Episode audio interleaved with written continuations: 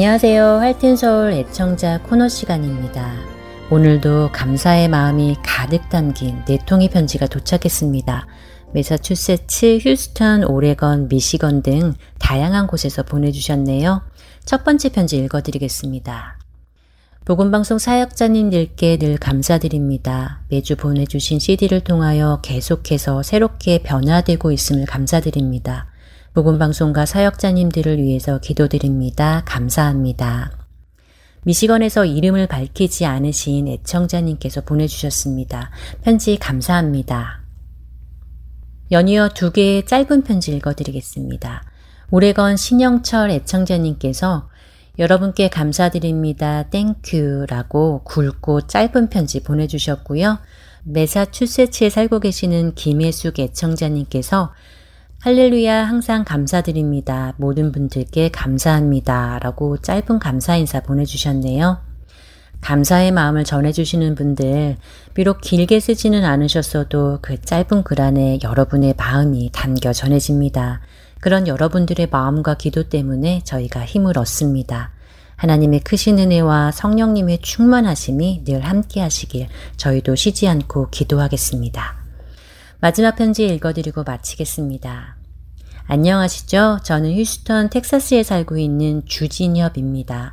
나이는 88세입니다. 은혜의 말씀 너무 감사드립니다. 수고하시고 하늘 복 많이 받으세요. 휴스턴에서 주진협 드립니다. 연세가 88이시네요. 글씨체가 너무 좋으신데 건강하신 것 같아 감사하고 부럽기도 하고 그렇습니다.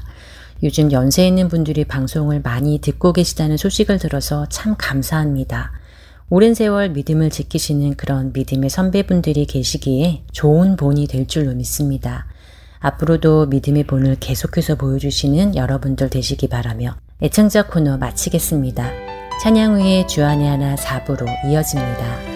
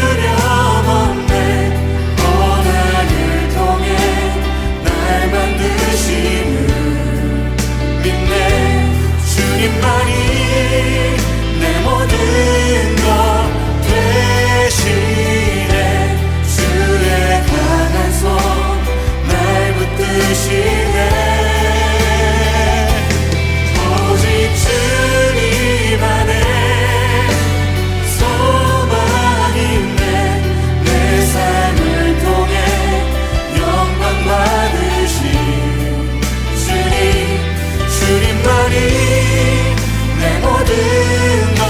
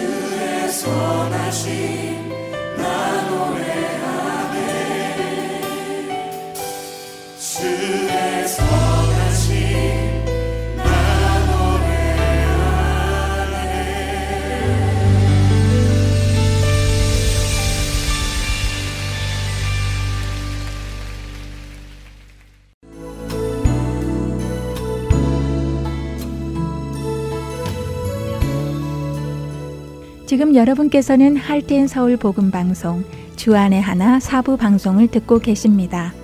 주안의 하나 사부는 어린이 방송을 위한 영어 방송을 부모님을 위해 한국어로 옮겨놓은 방송입니다. 부모님께서 먼저 들으시고 자녀들과 하나님의 말씀을 나누는 귀한 시간이 되기를 소망합니다. 주안의 하나 사부에는 자녀들이 직접 성경을 읽는 Let's Read the Bible, 성경 속 인물들의 이야기를 드라마를 통해 만나는 칠드런스 바이블 드라마, 자녀와 함께하는 묵상 시간 데일리 디보셔널, 그리고 은혜의 설교 말씀 시간이 준비되어 있습니다. 먼저 Let's Read the Bible로 이어집니다.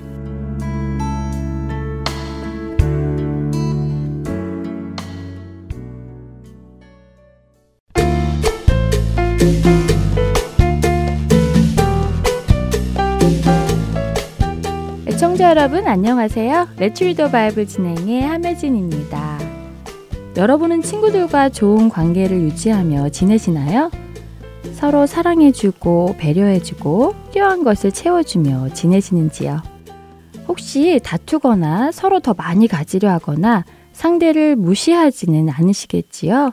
그러기를 바랍니다. 우리가 예수님의 사랑으로 죄사함을 받고 하나님의 자녀가 되었다면 우리는 서로 같은 처지에 있는 사람이라는 것을 알기에 서로 사랑하는 것이 마땅합니다. 그러나 아쉽게도 우리의 삶 속에는 종종 그리스도인답지 못한 모습도 나타납니다.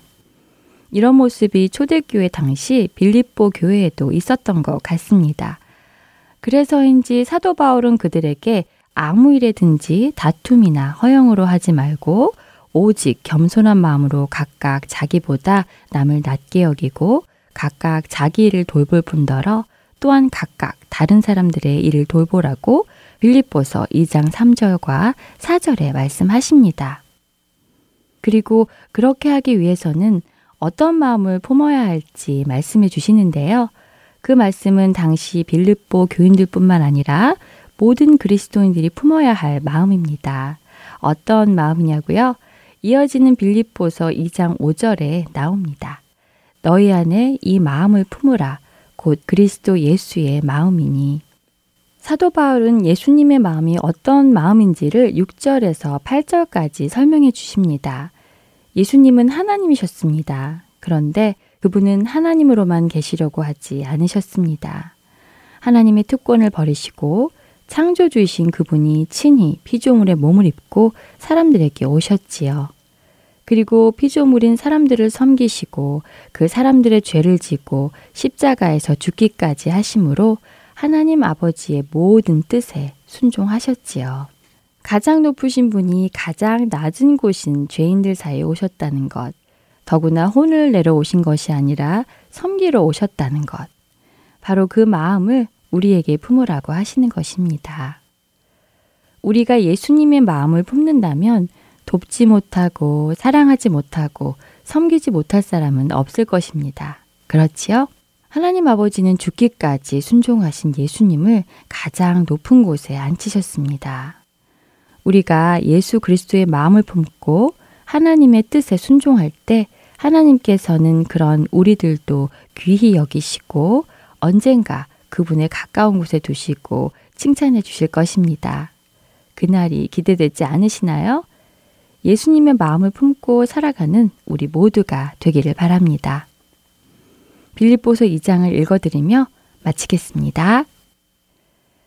그러므로 그리스도 안에 무슨 권면이나 사랑의 무슨 위로나 성령의 무슨 교제나 긍휼이나 자비가 있거든 마음을 같이하여 같은 사랑을 가지고 뜻을 합하며 한 마음을 품어 아무 일에든지 다툼이나 허영으로 하지 말고 오직 겸손한 마음으로 각각 자기보다 남을 낮게 여기고 각각 자기 일을 돌볼 뿐더러 또한 각각 다른 사람들의 일을 돌보아 나의 기쁨을 충만하게 하라.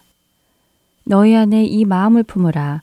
곧 그리스도 예수의 마음이니 그는 근본 하나님의 본체시나 하나님과 동등됨을 취할 것으로 여기지 아니하시고 오히려 자기를 비워 종의 형체를 가지사 사람들과 같이 되셨고 사람의 모양으로 나타나사 자기를 낮추시고 죽기까지 복종하셨으니 곧 십자가에 죽으심이라. 이러므로 하나님이 그를 지극히 높여 모든 이름 위에 뛰어난 이름을 주사 하늘에 있는 자들과 땅에 있는 자들과 땅 아래에 있는 자들로 모든 무릎을 예수의 이름에 꿇게 하시고 모든 입으로 예수 그리스도를 주라 시인하여 하나님 아버지께 영광을 돌리게 하셨느니라. 그러므로 나의 사랑하는 자들아 너희가 나 있을 때뿐 아니라 더욱 지금 나 없을 때에도 항상 복종하여 두렵고 떨림으로 너희 구원을 이루라. 너희 안에서 행하시는 이는 하나님이시니 자기의 기쁘신 뜻을 위하여 너희에게 소원을 두고 행하게 하시나니 모든 일을 원망과 시비가 없이 하라. 이는 너희가 흠이 없고 순전하여 어그러지고 거스르는 세대 가운데서 하나님의 흠없는 자녀로 세상에서 그들 가운데 빛들로 나타내며 생명의 말씀을 밝혀 나의 다름질이 헛되지 아니하고 수고도 헛되지 아니하므로 그리스도의 날에 내가 자랑할 것이 있게 하려 함이라. 만일 너희 믿음의 재물과 섬김 위에 내가 나를 전제로 드릴지라도 나는 기뻐하고 너희 무리와 함께 기뻐하리니 이와 같이 너희도 기뻐하고 나와 함께 기뻐하라. 내가 디모데를 속히 너희에게 보내기를 주 안에서 바람은 너희의 사정을 알므로 안위를 받으려 함이니 이는 뜻을 같이 하여 너희 사정을 진실이 생각할 자가 이 밖에 내게 없음이라. 그들이 다 자기 일을 구하고 그리스도 예수의 일을 구하지 아니하되 디모데의 연단을 너희가 안하니 자식이 아버지에게 함같이 나와 함께 복음을 위하여 수고하였느니라. 그러므로 내가 내 일이 어떻게 될지를 보아서 곧 이 사람을 보내기를 바라고 나도 속히 가게 될 것을 주 안에서 확신하노라. 그러나 에바브로디도를 너희에게 보내는 것이 필요한 줄로 생각하노니 그는 나의 형제요 함께 수고하고 함께 군사된 자요 너희 사자로 내가 쓸 것을 돕는 자라. 그가 너희 무리를 간절히 사모하고 자기가 병든 것을 너희가 들은 줄을 알고 심히 근심한지라. 그가 병들어 죽게 되었으나 하나님이 그를 긍휼히 여기셨고 그뿐 아니라 또 나를 긍휼히 여기사 내 근심 위에 근심을 면하게 하셨느니라. 그러므로 내가 더욱 급히 그를 보낸 것은 너희로 그를 다시 보고 기뻐하게 하며 내 근심도 덜려 함이니라. 이러므로 너희가 주 안에서 모든 기쁨으로 그를 영접하고 또 이와 같은 자들을 존귀히 여기라. 그가 그리스도의 일을 위하여 죽기에 이르러도 자기 목숨을 돌보지 아니한 것은 나를 섬기는 너희의 일에 부족함을 채우려 함이니라. 다음 시간에 뵙겠습니다. 안녕히 계세요.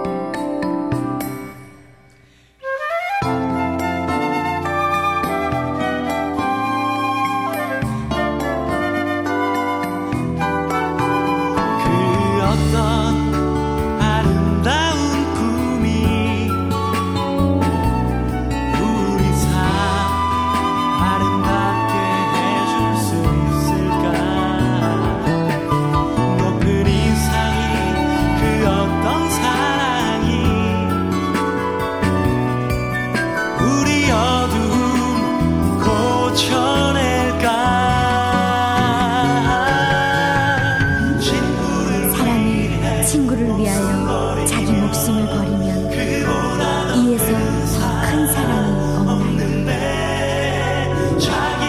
우리가 아직 죄인으로 있을 때 그리스도께서는 우리를 위하여 죽으심으로써 하나님께서 우리에게 주시는 그 사랑을 나타내셨습니다.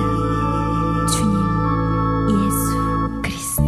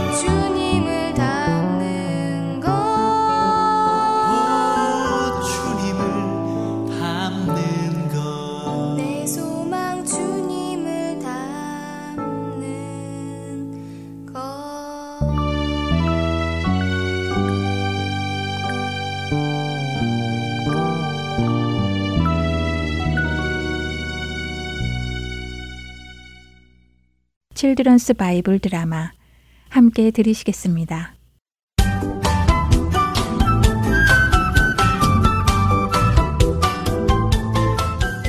시청자 여러분 안녕하세요. 칠드런스 바이블 드라마 에스더 편 진행의 박윤기입니다. 다가오는 12월 13일에 아하수에로 왕이 다스리는 모든 지역의 유대인을 죽이기로 결정한 하만의 명령서를 본 유대인들은 크게 통곡하며 울부짖었습니다. 에스더의 사촌오빠 모르드게도 마찬가지였죠. 그는 베옷을 입고 머리에 티끌을 뒤집어 쓰고 에스더 왕후가 있는 성문 앞에서 날마다 통곡했습니다. 그런 모르드게의 사정을 신하들이 에스더 왕후에게 알렸지만 에스더는 왕이 부르기 전에 자신이 먼저 왕에게 나갈 수 없다며 도울 수 있는 방법이 없다고 했습니다. 그런 그녀에게 모르드게는 에스더가 왕후가 된 것이 바로 이런 어려운 때에 유대인을 구원하시기 위한 하나님의 계획일지 누가 알겠느냐고 하죠. 그 말을 들은 에스더의 마음에 변화가 옵니다. 그래, 모르드게 오라버니의 말씀이 맞아. 나같이 포로되었던 나라의 여인이 온 세상을 다스리는 아하수에로 왕의 아내가 되었다는 것은 모든 것을 아시는 하나님의 준비하심이었어. 그래, 그렇다면 내가 하나님을 믿고 담대히 나아가야지. 여봐라, 너희는 당장 가서 내 오라버니 모르드게님께 전해라. 지금 당장 이 수산에 있는 모든 유대인을 모아서 나를 위해 3일 밤낮을 먹지도 말고 물도 마시지 말고 금식하며 나를 위해 기도해달라고 전하게. 나도 나의 시녀들과 함께 3일간 금식한 후에 왕이 부르시기 전에 먼저 나아가서는 안 된다는 왕의 규례를 어기고 내가 왕께 나아가겠다고 전하거라. 내가 그 일로 죽어야 한다면 기꺼이 죽겠다고 말씀해주게. 그랬습니다. 당시 왕의 규례는 어느 누구도 왕이 부르기 전에 왕의 안뜰에 들어가면 죽임을 당하게 되어 있었습니다. 만일 아하수에로 왕이 에스더 왕비를 날마다 만났다면 큰 문제는 없었을 것입니다. 매일 만나는 왕에게 기회를 봐서 이야기를 나누면 되었으니까요. 하지만 아하수에로 왕이 에스더 왕후를 부른 지가 벌써 30일이나 되었습니다. 에스더가 왕을 만난 것이 한 달이나 지난 것이죠. 그러니 에스더의 마음은 불안할 수밖에 없었습니다. 왕이 자신을 잊은 것이라고 생각할 만했죠. 그러나 모르드게의 말을 듣고 에스더는 결정합니다. 죽게 되더라도 자신이 하나님의 백성인 유대인들을 대표하여 규례를 어기고 왕에게 나가겠다고 말입니다. 그런데 이렇게 왕의 허락 없이 누군가 왕의 안뜰에 갔을 때 죽임을 당하지 않는 방법이 딱 한 가지 있었습니다. 그것은 왕이 자신의 금지팡이를 왕에게 나온 사람에게 내밀면 그 사람은 용서를 받고 살게 되는 것이죠. 에스더의 명을 받은 신하는 모르드게에게 가서 이 사실을 알립니다. 모르드게 나리, 왕비께서 수산에 사는 모든 유대인을 모아 3일간 에스더님을 위해 금식하며 기도해달라 하셨습니다. 왕비께서도 신하들과 함께 3일간 금식하신 후에 왕의 규례를 어기고 왕께 나가시겠다고 하셨습니다. 오, 그래. 정말 잘 결정했군. 정말 잘 결정했어. 알았네. 내 즉시 모든 유대인을 불러 금식을 시작하겠네. 우리 모두가 에스더를 위해 기도하겠다고 꼭 전해주시게. 모르드게는 에스더의 말대로 모든 유대인을 모아 에스더를 위하여 금식하며 기도하기 시작합니다. 여보게들, 자네들도 이미 알다시피 하만이라는 작자가 12월 13일에 아하수에로 왕께서 다스리시는 모든 지역의 유대인들을 죽이기로 결정했네. 우리는 하나님의 백성으로 오직 하나님만을 섬기는 사람들이지 않나. 그런 우리가 어찌 하만이라는 사람을 신처럼 경배할 수 있겠나?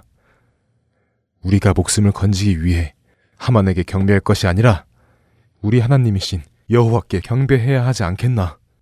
마침 내 사촌동생 에스더가 아하수에로 왕의 왕비가 되었으니 우리가 함께 사흘간 금식하며 기도하여 하나님께서 그녀를 담대하게 하셔서 아하수에로 왕께 나아가 이 사실을 알리고 하만의 악한 계략을 심판하시기를 기도하세나.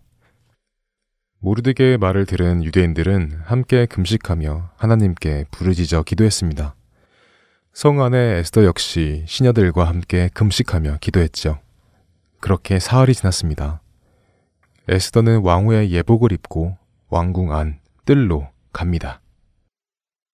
하나님, 저의 걸음을 인도하여 주시옵소서.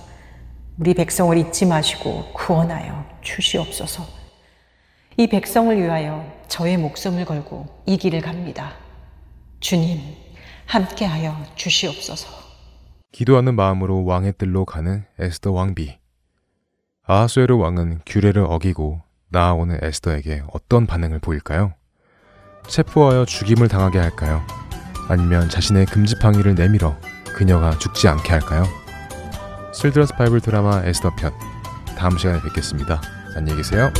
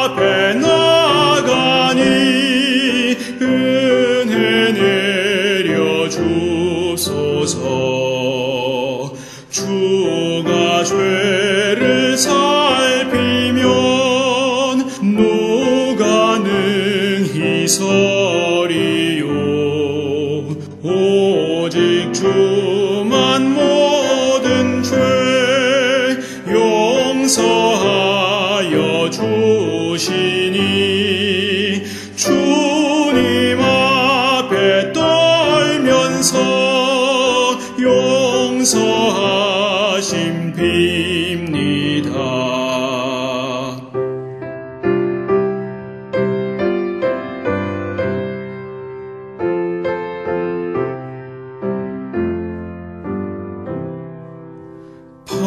파수꾼이 새벽을 기다리고 바라듯 나의 영혼 주님만 간절하게 바라네. 이스라엘 백성아 주를 바라보아라. 주의 크시는 해와 그의 능력 바라라. 주의 깊은 은총에 우리 구원이 있으니 변함없는 주님만 믿고 기다릴지라.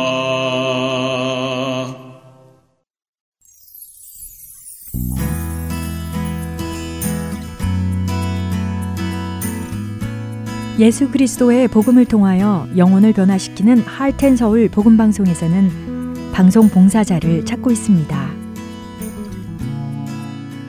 영혼을 살리고 세우는 방송을 만들기 위해 방송 제작 봉사, 아나운싱 봉사, 편집과 번역 봉사 등 방송 제작에 관련된 봉사에 참여하실 분들은 활튼서울 방송사 전화번호 602-866-8999로 연락주시기 바랍니다.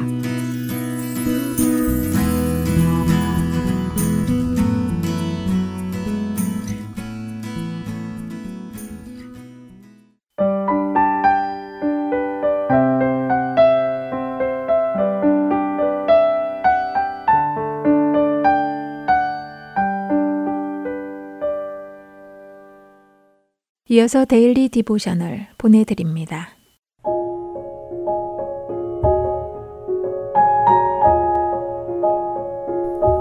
애청자 여러분 안녕하세요. 데일리 디보셔널 진행의 최소영입니다. 혹시 자녀들이 자신과 외모나 환경이 다른 사람들에게 다가가는 것을 꺼리거나 부담스러워하지는 않나요? 내가 어울리기 불편한 사람들에게는 복음을 전할 필요가 없다고 생각하지는 않는지요? 세레나의 이야기를 통해 자녀들과 함께 이것에 대해 나누어 보고 말씀을 묵상하는 시간 되시길 바랍니다. 오늘 데일리 디보셔널의 제목은 Not Like Me입니다. 세레나와 엄마는 몇 가지 볼일을 본 후 평소에 제일 좋아하는 놀이터에 들렀습니다. 이 놀이터에는 터널도 많고 빨리 내려갈 수 있는 미끄럼틀도 있어서 세레나가 매우 좋아하지요. 가장 높은 미끄럼틀에 올라간 세레나는 저쪽 모래 위에서 혼자 놀고 있는 또래의 여자아이를 보았습니다. 그 아이는 쓸쓸해 보이는 표정으로 모래 위에 원을 그리며 혼자 있었지요. 세레나는 얼른 미끄럼틀을 타고 내려와 그 소녀에게 다가갔습니다. 같이 놀자고 말해보려던 참이었지요. 그런데 웬일인지 소녀에게 다가가던 세레나는 갑자기 멈춰서서는 발길을 돌려 반대쪽으로 뛰어갔습니다. 원을 그리던 소녀가 몸을 돌려 움직일 때 한쪽 팔이 없는 것을 세레나는 보았기 때문이었지요. 세레나의 엄마는 놀이터 한편에 앉아 레모네이드를 마시고 계십니다. 엄마 옆에 다가간 세레나는 엄마에게 이제 그만 집에 가자고 하였지요. 엄마는 세레나에게도 레모네이드를 건네주시면서 놀이터에 방금 왔는데 왜 벌써 가자고 하는지 물으시며 무슨 일이 있는지 말해보라고 하십니다. 잠시 뜸을 들이던 세레나는 엄마에게 솔직하게 말씀드리기 시작했지요. 저기 혼자 있는 아이 보이시죠? 혼자 심심해 보여서 제가 같이 놀자고 하려고 다가갔어요. 근데 저와 다른 저 아이의 모습을 보고 갑자기 당황스럽고 뭐라고 말해야 할지 몰라서 그냥 왔어요. 세레나의 말에 엄마는 조용한 목소리로 세레나에게 예수님을 구주로 믿고 있는지 물어보십니다. 그러자 세레나는 예수님을 구주로 믿는다고 대답하였지요. 세레나의 대답에 엄마는 그렇다면 예수님이 그러신 것처럼 우리도 다른 사람들을 사랑하도록 우리 안에 거하시며 도우시는 분이 누구시냐고 물어보십니다. 세레나는 자신있게 성령님이라고 대답하였지요. 대답을 하면서 이제 알았다는 듯 세레나는 아까 그 아이가 자신과 다른 모습이라 할지라도 성령님의 도우심으로 예수님의 사랑을 그 아이에게 보여줄 수 있을 것이라고 덧붙입니다. 따뜻한 미소로 세레나를 바라보시던 엄마는 이렇게 말씀하십니다. 너와 다른 모습이라고 해서 그 사람에게 다른 종류의 사랑이 필요한 것은 아니란다. 어떤 모습의 사람이건 우리는 모두 예수님의 사랑이 필요하지. 저 아이에게 예수님에 대해 전해주면 어떻겠니? 좋은 친구가 될 수도 있을 것 같은데? 엄마의 말씀에 세레나는 알겠다고 대답하며 레모네이드를 한 컵 가지고 그 아이에게 다가갑니다.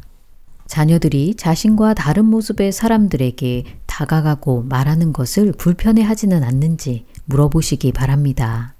우리가 크리스찬이라면 예수님이 그러신 것처럼 우리도 다른 사람들을 사랑할 수 있습니다. 그렇게 할 수 있도록 도우시는 성령님이 우리 안에 거하시기 때문이지요. 자녀들에게 우리 안에 거하시는 성령님에 대해 설명해 주시고 누구에게나 담대히 예수님을 전하고 예수님의 사랑을 보여주도록 격려해 주시기 바랍니다. 오늘 함께 묵상할 말씀은 에베소서 5장 1절. 그러므로 사랑을 받는 자녀같이 너희는 하나님을 본받는 자가 되고 입니다.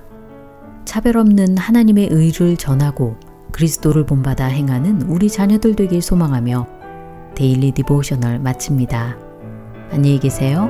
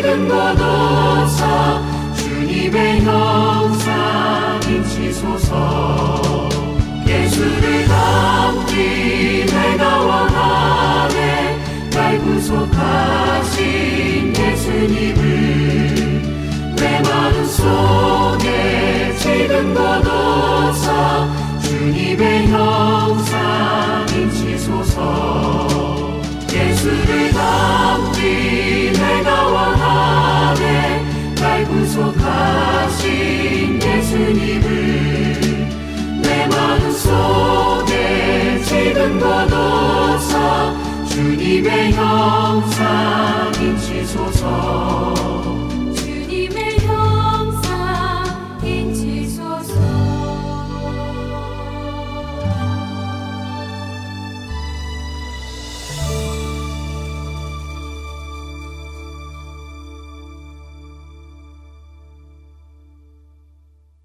계속해서 은혜의 설교 말씀으로 이어드립니다. 오늘은 서울 베이직교회 조정민 목사님께서 요한복음 21장 15절에서 23절의 본문으로 너는 내 양을 사랑하라 하는 제목의 말씀을 전해주십니다. 은혜의 시간 되시기 바랍니다.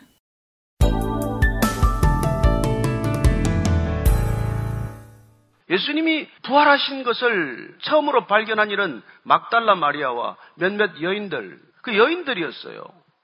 안식일이 지나고 주일 아침 동이 트기가 무섭게 그들은 향품을 준비해가지고 예수님 시신을 어떻게 더 잘 수습할 것인가 그런 목적을 가지고 달려갔지만 무덤은 빈 채 있었습니다. 그리고 주님을 만나게 됩니다. 너무 놀란 이 여인들이 예수님 제자들에게 부활한 사실을 알렸지만은 반신반의합니다. 주님이 그날 밤에 문을 걸어 잠그고 두려움에 사로잡혀 있는 제자들을 찾아가셔서 주님께서는 샬롬, 평안하라, 성령을 받으라 그렇게 말씀하십니다. 그리고 40일 동안 주님께서는 몇몇 제자들 그리고 11 제자들을 만나시는 것을 보게 됩니다. 부활하셔서 부활의 메시지를 더 강력하게 전하려면 예루살렘 성전에 나타나면 얼마나 좋습니까? 많은 사람들이 가장 많이 모여서 예배를 드릴 때 그때 예수님이 나타나셔서 내가 십자가에 못 박혔던 예수다 이렇게 한마디 하면 얼마나 부활을 설득력 있게 강력하게 입증할 수 있습니까? 그러나 예수님은 그렇게 하지 않았습니다.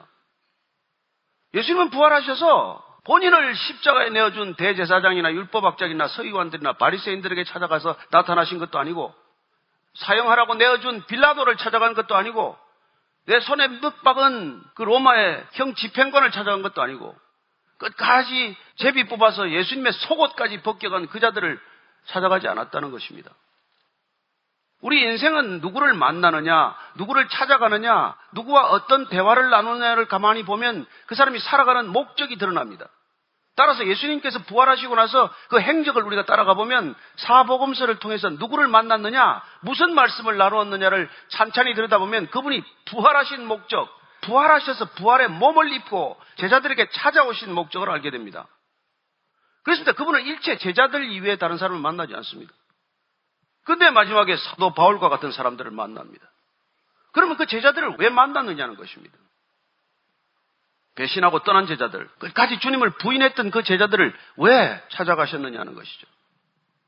따라서 그분이 부활해서 만난 사람들과 나눈 대화를 통해서 이 부활이 지니는 진정한 의미, 그걸 오늘 저와 여러분이 한 번 더 성경 말씀을 통해서 찬찬히 살펴보고 짚어보자는 것입니다. 먼저 15절 말씀을 다시 한번 읽겠습니다. 그들이 조반 먹은 후에 예수께서 시몬 베드로에게 이르시되 요한의 아들 시몬아 내가 이 사람들보다 나를 더 사랑하느냐 하시니 이르되 주님 그러하나이다. 내가 주님을 사랑하는 줄 주님께서 아시나이다. 이르시되 내 어린 양을 먹이라 하시고 조반 먹은 후라고 되어 있습니다. 예수님은 절망 속에 빠진 제자들을 찾아가기로 시간과 장소를 정하셨습니다. 예수님이 십자가에 못 박히는 그 일을 통해서 모든 사람들이 다 절망했던 건 사실이에요. 누군들 절망하지 않았겠습니까?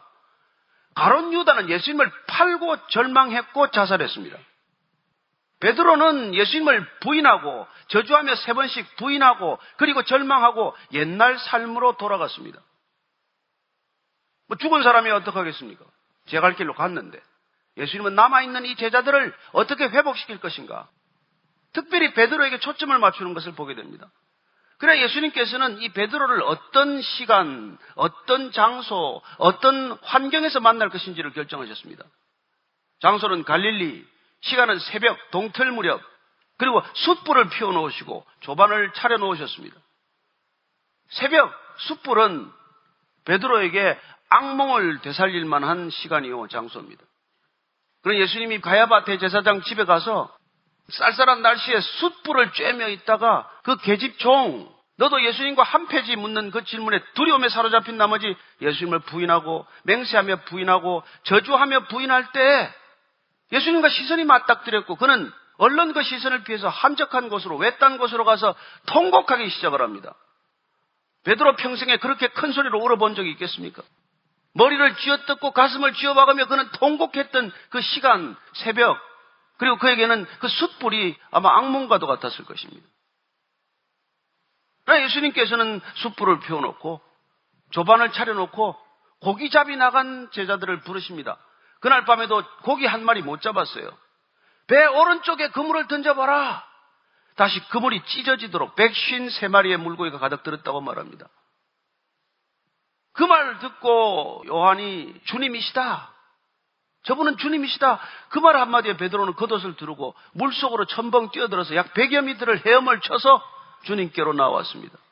그리고 조반이 시작이 됩니다. 무슨 말을 나눌 수 있겠어요? 깊은 침묵과 정적 속에서 식사는 진행이 되었습니다. 그리고는 식사를 마치신 후에 예수님께서 베드로에게 묻기 시작합니다. 베드로야 라고 부르지 않습니다. 어쩌면 베드로라는 이름 때문에 베드로가 우쭐대고 실족하고 말았기 때문입니다.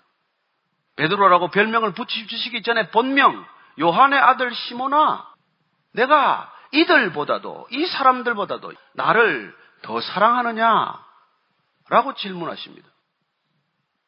어쩌면 내가 이 세상에서 가장 가깝다고 생각하는 그들, 이 모든 사람들보다도 나를 더 사랑하느냐. 자, 이 모든 사람들 가운데 나 자신은 포함됩니까? 되지 않습니까? 이 가까이 있는 사람들 가운데 나 자신은 포함시켜야 마땅합니까? 포함하지 않아도 됩니까? 여러분, 가장 가까운 사람은 나 자신 아닙니까? 나보다도 더 가까운 사람이 어디 있습니까? 그렇다면 이들 가운데 당연히 나 자신은 포함되어야 합니다. 예수님께서 지금 이 질문을 하는 의도는 무엇일까요? 내가 이 사람들보다 나를 더 사랑하느냐? 여러분, 예수님께서는 시몬의 아들 요한아, 너는 베드로이기 이전에 내가 너를 사랑했다는 말씀을 들려주고 오신 것입니다. 너는 굳이 나를 따랐고 너가 내 수제자처럼 굴었기 때문에 사랑한 것이 아니라 시몬이라고 불릴 때부터, 요한의 아들일 때부터, 그리고 나는 너를 용서했다고 말씀하고 계신 것입니다. 그렇습니다. 사랑은 실수보다 큽니다. 사랑은 배신보다 큽니다. 예수님이 그에게 문책하러 온 게 아니지 않습니까? 그리고 사랑하느냐고 묻는 이 질문은 질문입니까? 아니면 고백입니까? 여러분, 우리는 사랑하는 사람한테 밖에만 이 질문을 쓰지 않습니다. 당신 정말 나를 사랑해? 이 질문을 뭐 부부싸움하고 나서 합니까? 아니, 여전히 사랑할 때 우리는 사랑하는 사람에게 당신 나 사랑해? 라고 묻는 질문은 질문이 아니라 나는 당신을 사랑한다는 고백이 아니고 무엇이겠습니까? 그렇습니다. 이 질문은 질문이 아니라 사랑이라는 것을 우리는 들어야 합니다. 그리고 주님께서는 베드로의 답을 들으십니다. 베드로는 아마 기어들어가는 목소리로 대답했겠죠.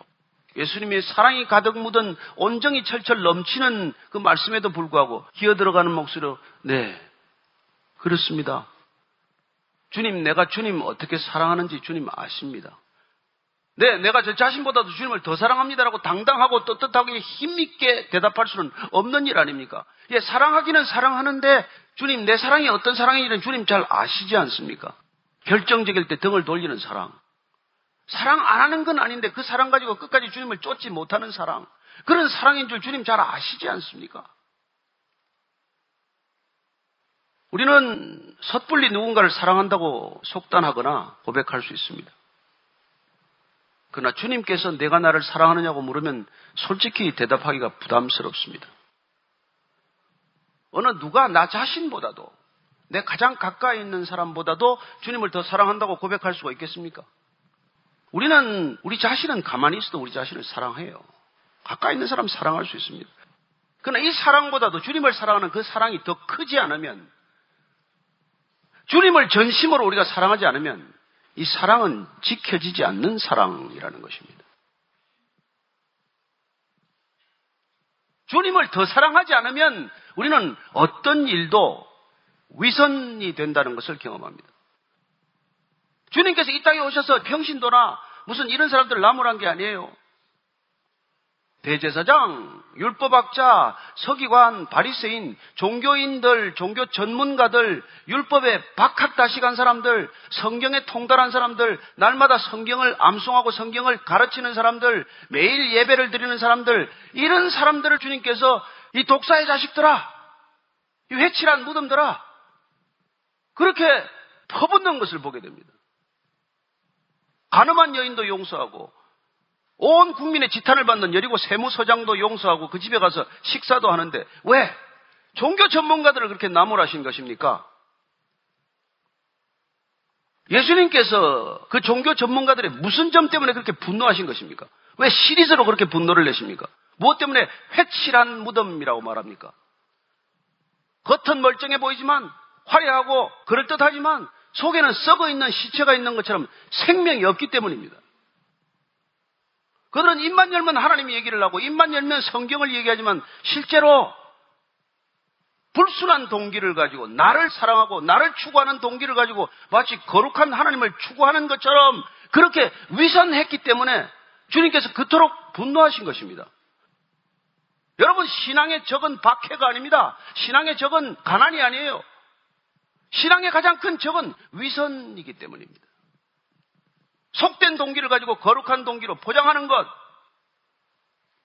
그것이야말로 돈을 좀 훔치는 것보다, 권력을 좀 찬탈하는 것보다 어떻게 보면 가장 사악한 행동이기 때문에 주님께서는 그 부분에 대해서는 용납하지 않으셨습니다. 남의 영혼을 노략질하는 것, 남의 영혼을 가볍게 여기는 것, 남의 영혼을 짓밟는 것, 그건 용서받을 수 없는 죄라고 말씀하십니다. 종교가 가지는 필연적인 위선, 그 거대한 위선 덩어리, 이걸 깨뜨리러 오신 것입니다. 여러분, 사탄의 전공 과목은 종교예요, 종교. 이 땅에 얼마나 많은 종교가 있습니까? 얼마나 많은 종교가 사람들을 변혹시킵니까? 그들은 능력도 탁월해요. 돈도 많습니다. 그러나 예수님이 공생애를 시작할 때 첫 번째 시험이 무엇입니까? 돌이 떡이 되게 하라. 성전 꼭대기에서 뛰어내리라. 내 능력을 드러내라는 것입니다. 여러분, 능력을 나타내면 사람들이 한순간에 모이지 않겠습니까? 능력을 나타내면 그분이 메시아라는 걸 금방 알지 않겠어요? 그러나 예수님은 능력을 드러내기 위해서 이 땅에 오지 않으셨습니다. 왜요? 기적을 많이 베푸셨는데? 그 기적은 그분이 자신을 드러내고 자신의 능력을 드러내서 사람들을 모으고자 한 것이 아니라 사랑하고 진실로 사랑하기 때문에, 질병 때문에 안식을 잃어버린 사람들의 병을 고쳐주시고, 무리지어 말씀을 듣고 흩어질 때 배가 고파서 돌아가는 길에 흙이 졌을까 안타까워서 오병이어의 기적을 베푸셨지만 그건 그분의 능력을 드러내기 위한 목적이 아니라 사람을 사랑하되 어떻게 사랑하시는지를 드러내신 것이죠. 그분은 마술사가 아닙니다. 마술사에 차라리 마술한다고 정직하죠. 그러나 자칫 종교인들은 그들의 속된 속물근성을 감추고 나를 더 사랑하면서 입만 열면 하나님 사랑한다고 찬양까지 해대고 날마다 나를 추구하고 나를 실현하기 위한 기도 제목을 놓고 몸부림을 치고 나를 더 이루어달라고 온갖 사람들한테 기도를 부탁하고, 여러분, 그걸 위해서 예수님께서 이 땅에 오셨다고 생각하십니까? 여러분, 마귀는 이빨을 드러내고 이빨에 피 묻히고 드라큘라처럼 오지 않습니다. 광명의 천사를 가장해서 옵니다. 무능하지 않습니다. 능력을 보여줍니다. 예수님이 이 땅에 그 귀신이 쫓겨나가고 이 땅에 진정한 샬롬이 찾아올 때 하나님의 나라가 임했다라고 말합니다. 그분께서는 이 땅에 마귀의 일을 멸하러 오셨다고 말합니다. 그야말로 그분께서는 이 땅에 진정한 사랑의 공동체, 왜냐하면 위선을 이기는 것은 사랑밖에 없기 때문에 그래요.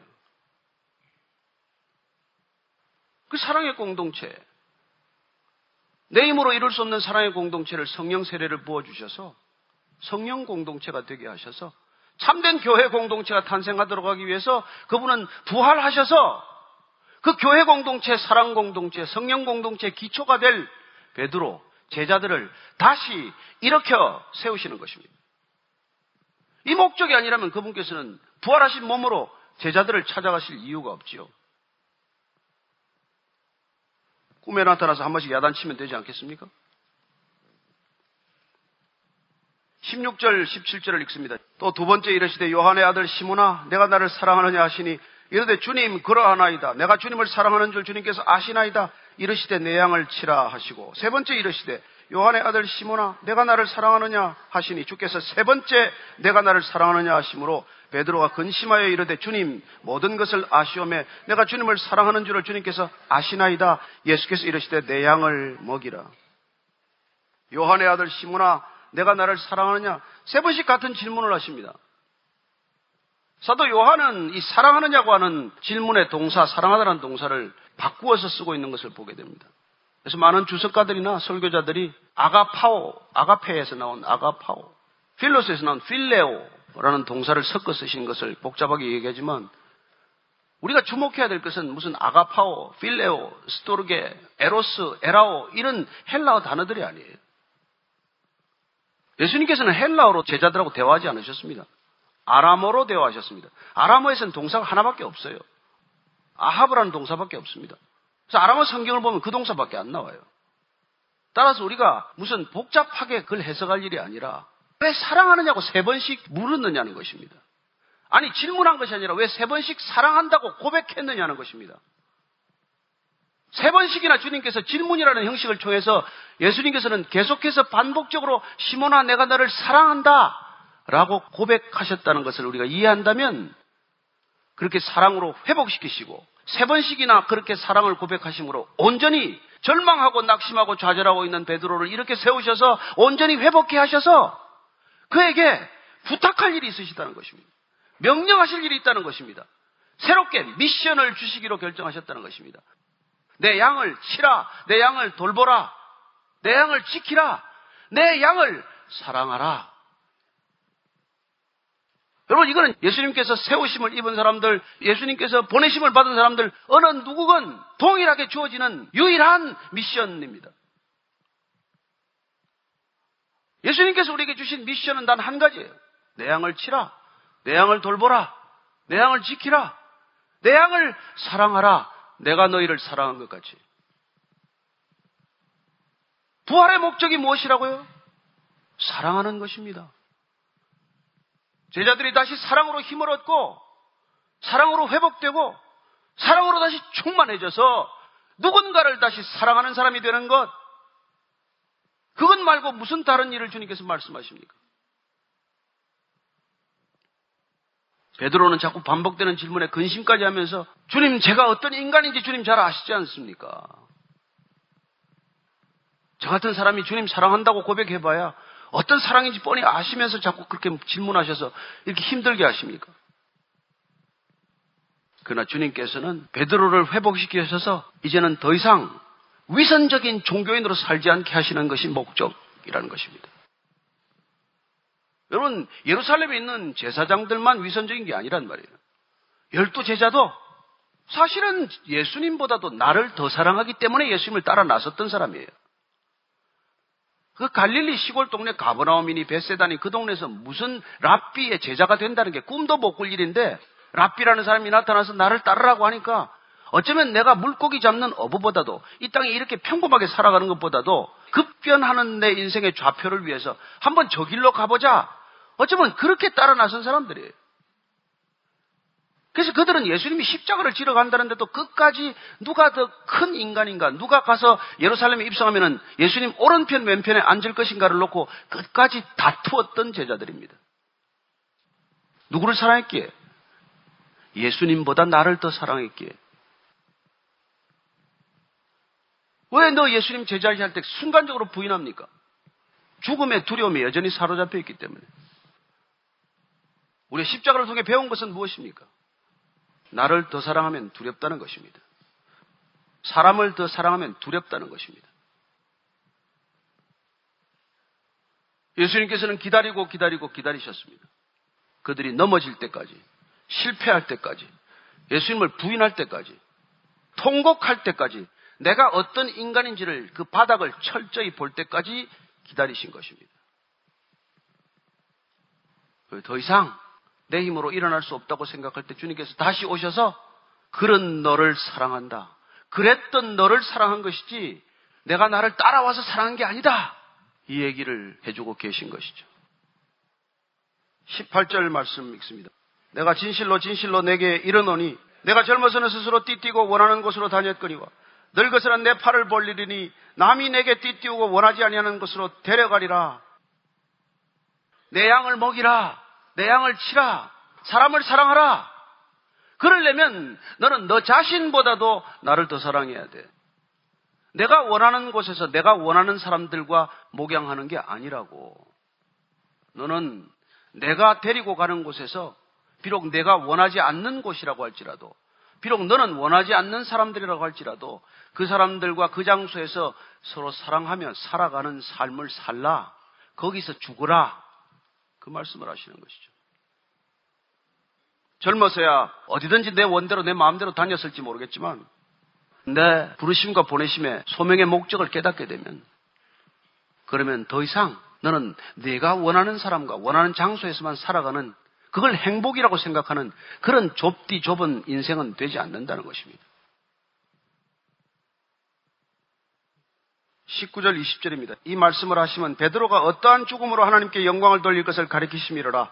이 말씀을 하시고 베드로에게 이르시되 나를 따르라 하시니 베드로가 돌이켜 예수께서 사랑하시는 그 제자가 따르는 것을 보니 그는 만찬석에서 예수의 품에 의지하여 주님을 파는 자가 누구오니까 묻던 자더라.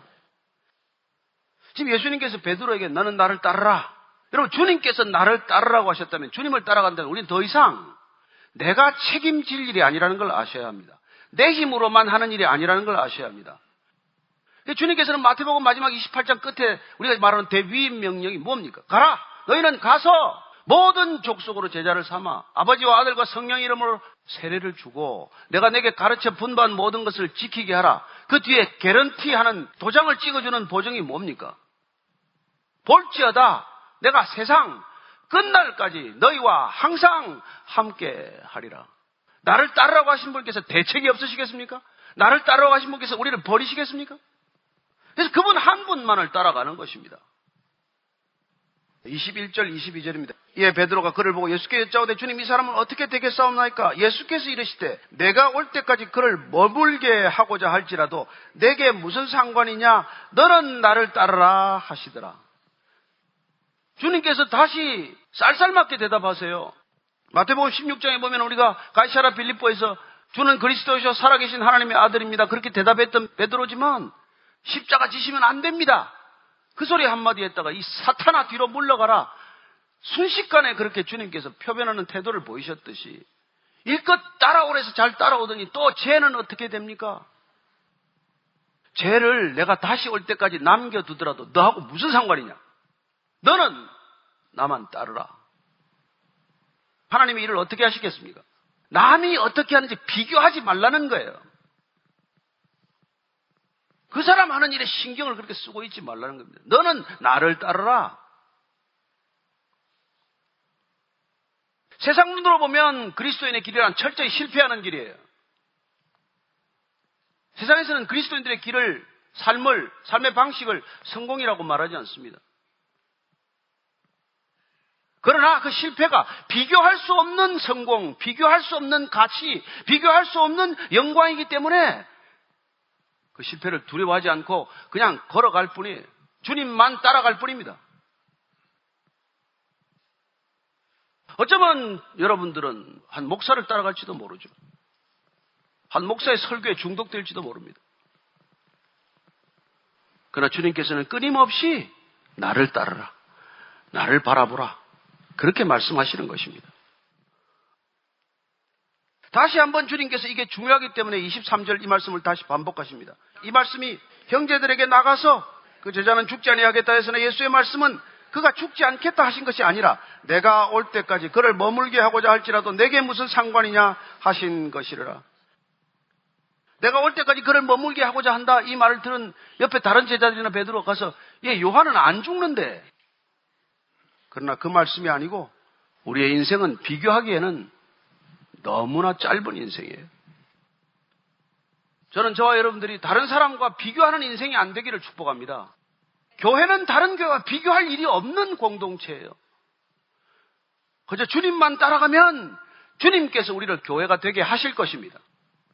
교회란 나를 따르라, 내가 내게 보낸 사람을 사랑하라, 나를 사랑한 같이 그도 사랑하라. 그 사랑하는 공동체가 교회일진데 사랑하는 것 빼고 무슨 일을 한들 무슨 의미가 있습니까? 사랑하는 일만 빼놓고 모든 일을 다 한들 그게 무슨 교회인 것입니까? 십자가를 세워놓고 그 앞에서 다투면 무슨 교회입니까? 위조 지폐를 감별하는 사람은 위조 지폐 절대로 안 봅니다. 하루 종일 진폐만 봅니다. 한 달 내 진폐만 봅니다. 1년 내 진짜 화폐만 보고 있습니다. 100달러짜리 감별하는 사람, 그 사람 눈에는 가짜가 얼씬거리기만 해도 눈에 들어와요. 그는 하도 묵상을 하다가 진폐만 사랑하게 됩니다. 왜 우리가 성경만 읽기로 했습니까? 왜 우리가 예수님만 묵상하기로 합니까? 하루 종일 예수님을 사랑하면 예수님을 더 사랑하게 되고, 그분을 더 사랑할 때 우리는 이웃을 사랑하고 나를 사랑할 수 있을 뿐만 아니라, 여러분, 가짜 사꾼 목자는 한눈에 분별될 것입니다. 영적인 세계는 혼동 그 자체입니다. 어떤 분야보다도 종교는 더 타락했다는 것을 기억하십시오. 중세 천년을 암흑기로 만든 것은 여러분 기독교라고 불리는 종교 집단 때문입니다. 지난 500년간의 교회, 프로테스탄트 처치의 교회사는 다를 줄 아십니까?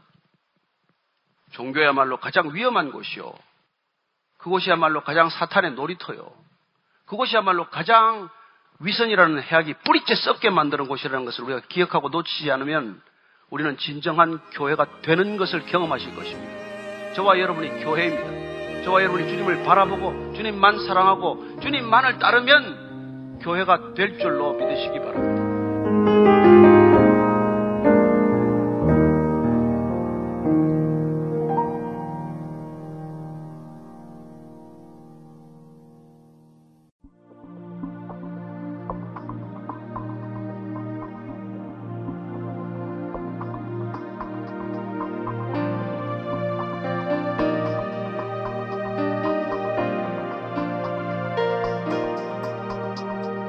약속하신 주 그 말씀 가지고 기다려 짙은 어둠이 거칠다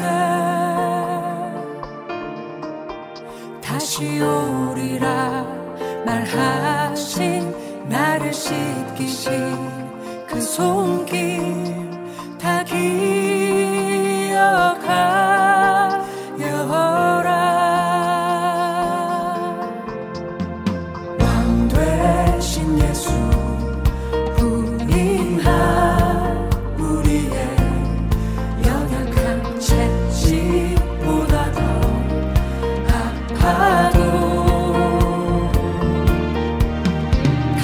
오신 주 그 피로 정케 하시네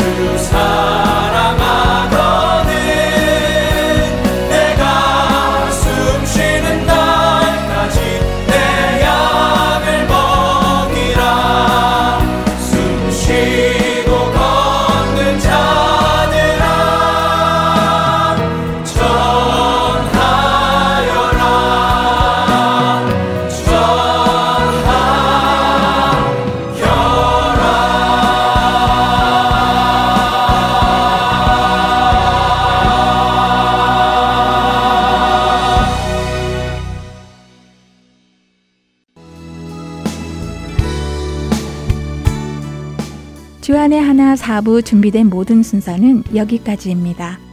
애청해주신 여러분들께 감사드립니다. 다음 시간에 다시 찾아뵙겠습니다. 안녕히 계세요.